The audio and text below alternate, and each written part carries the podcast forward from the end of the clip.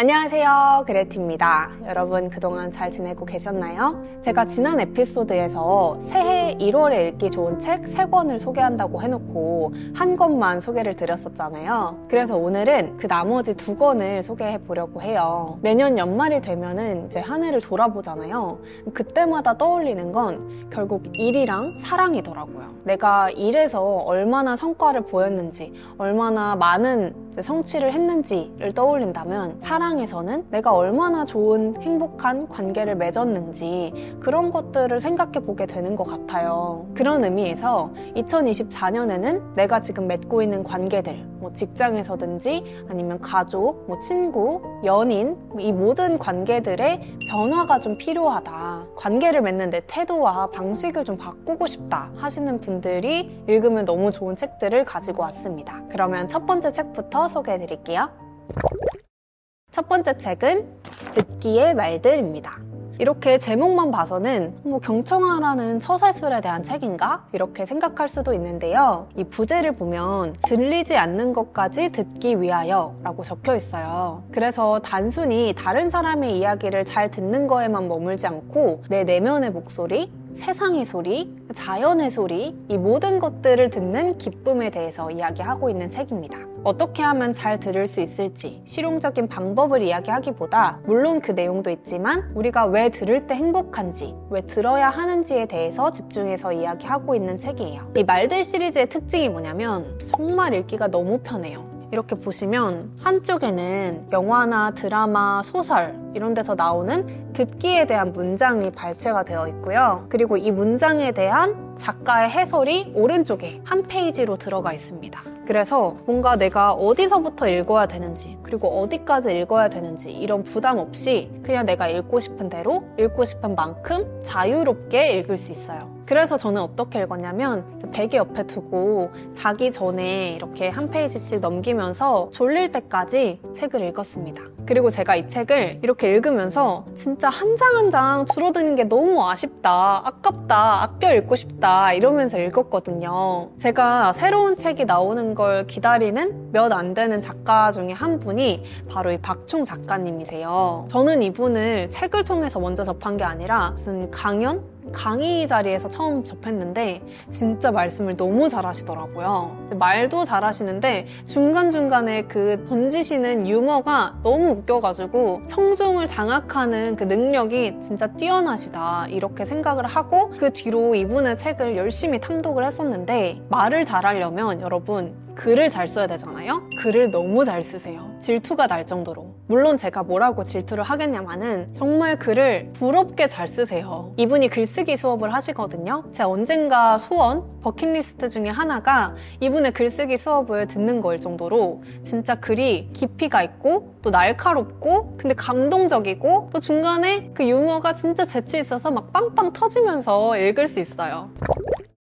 글도 정말 잘 쓰시는데 제가 이분을 좋아하는 가장 큰 이유는 이분이 전하는 말과 글의 메시지가 이분의 삶의 모습과 다르지 않아요. 이 책 서론에 보면은 3년 동안 경청에 관한 서적을 섭렵하고 자료를 모으셨대요. 그래서 이제 지필에 들어가도 괜찮겠다 싶었는데 문제는 자기는 여전히 말하기를 좋아하지 듣기를 잘하고 즐기는 사람이 아니었다는 거예요. 문제는 내가 여전히 듣는 사람이 아니었다는 것이다. 지행 불일치는 어느 정도 불가피하다지만 암과 삶의 괴리가 심했다. 대표님께 이 상태로는 책을 낼 염치가 없다며 듣기의 말들을 내면화하는 시간이 필요하다고 요청했다. 그렇게 3년을 더 묵혔고 이제는 들음의 여정에 들어선 것 같아서 졸저를 내놓는다.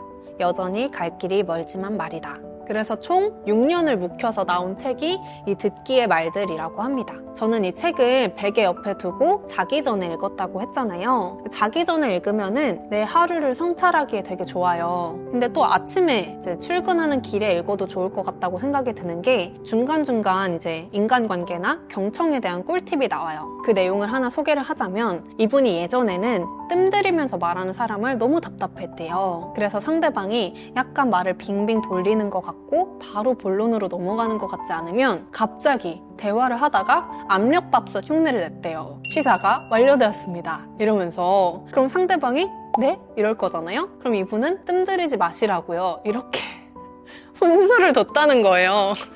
저는 그 성대모사 하는 그 모습이 그 음성 지원이 되고 그 장난스러운 표정도 상상이 돼가지고 진짜 그 부분 읽으면서 너무 웃겼는데 약간 좀 아재 개그죠?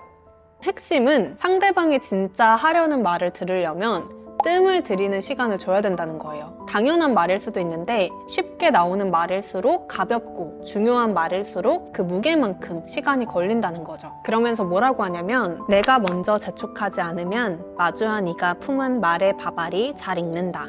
뜸을 들일 시간을 주면 잘 지은 밥을 내게 대접한다. 이렇게 표현하시더라고요.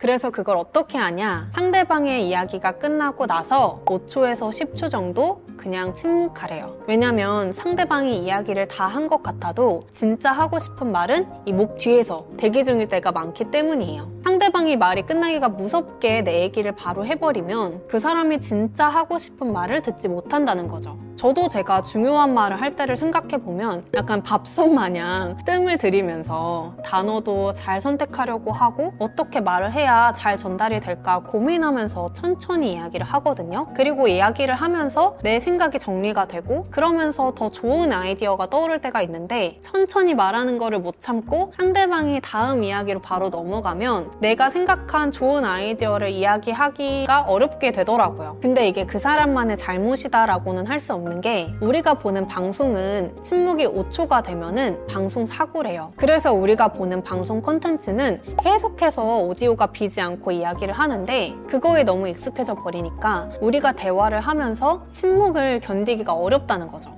저도 예전에는 대화할 때 1, 2초의 침묵만 있어도 그게 너무 견디기가 어려워서 바로 다음 이야기로 넘어가거나 뭐라도 이제 입을 열어서 뭐라도 이야기를 했었는데 그렇게 됐을 때 오히려 대화의 quality가 좀 낮아지는 것 같고 좀 산만해지는 것 같고 깊이 있는 대화가 어렵더라고요. 이 책을 읽고 나서는 의도적으로 대화할 때 좀 침묵을 지키려고 하고 천천히 이야기를 하려고 하다 보니까 뭔가 대화의 quality가 진짜 확실히 달라진 것 같아요. 같았고 관계에 있어서도 서로 좀 안정감을 느끼는 것 같은 그런 느낌을 받았어요. 우리가 입은 하나고 귀는 두 개인 이유가 말하기보다 듣기가 더 중요하기 때문이라고 하잖아요. 우리가 왜 듣기를 해야 되는지, 그리고 듣는 사람이 왜 더 행복하고 삶이 윤택한지에 대해서 이야기하고 있습니다. 그래서 새해가 되면은 이제 인간관계에 대한 책도 많이 살펴보실 텐데 요거 한번 읽어보시면 어떨까 싶어요. 만약에 제가 돈이 되게 넉넉한 부자라면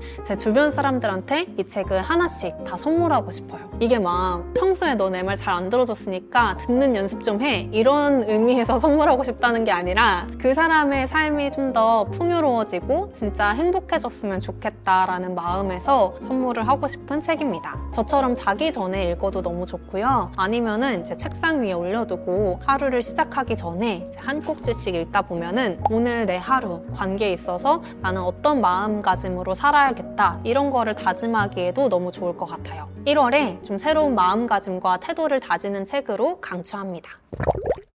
1월에 읽기 좋은 책 두 번째는 문학에서 한번 소개를 해보려고 해요. 제가 지난 에피소드 때 도둑 맞은 집중력, 인문 교양을 했었고, 그 다음에 오늘 첫 번째로 듣기의 말들, 에세이를 했으니까, 이제 세 번째는 문학에서 한번 꼽아봤습니다. 그래서 마지막 책은 자기 앞에 생입니다. 이 책은 제가 원래 매년 크리스마스, 연말 이때쯤에 읽는 책이에요. 근데 작년 대학원 시험 기간이 거의 연말 그리고 연초까지 쭉 있었어서 못 읽었었거든요. 몰랐는데 넷플릭스에서 이 작품으로 영화를 만들었더라고요. 그래서 올해는 좀 영화로 즐겨야겠다 그렇게 생각을 하고 있어요. 제가 매년 연말에 읽던 책을 왜 1월에 읽기 좋은 책으로 소개를 하냐면 우리가 연말에 결국 하는 게 한 해를 돌아보고 다음에는 어떻게 살아야겠다 이렇게 다짐을 하잖아요. 있잖아요. 저에게는 이 책이 바로 그런 책이에요. 내가 한 해 동안 충분히 사랑을 했나? 주변 사람들에게 나는 좋은 사람이었나? 그런 것들을 좀 성찰해보고 다음 해에는 나는 좀 더 주변을 돌아보고 잘 챙겨야지. 어떤 사람이 되어야겠다. 이런 것들을 좀 다짐하는 책이거든요. 그런 의미에서 저는 선물하기 좋은 책이라고 하면은 바로 이 자기 앞에 생부터 떠오르더라고요. 누구나 읽을 수 있게 무난하면서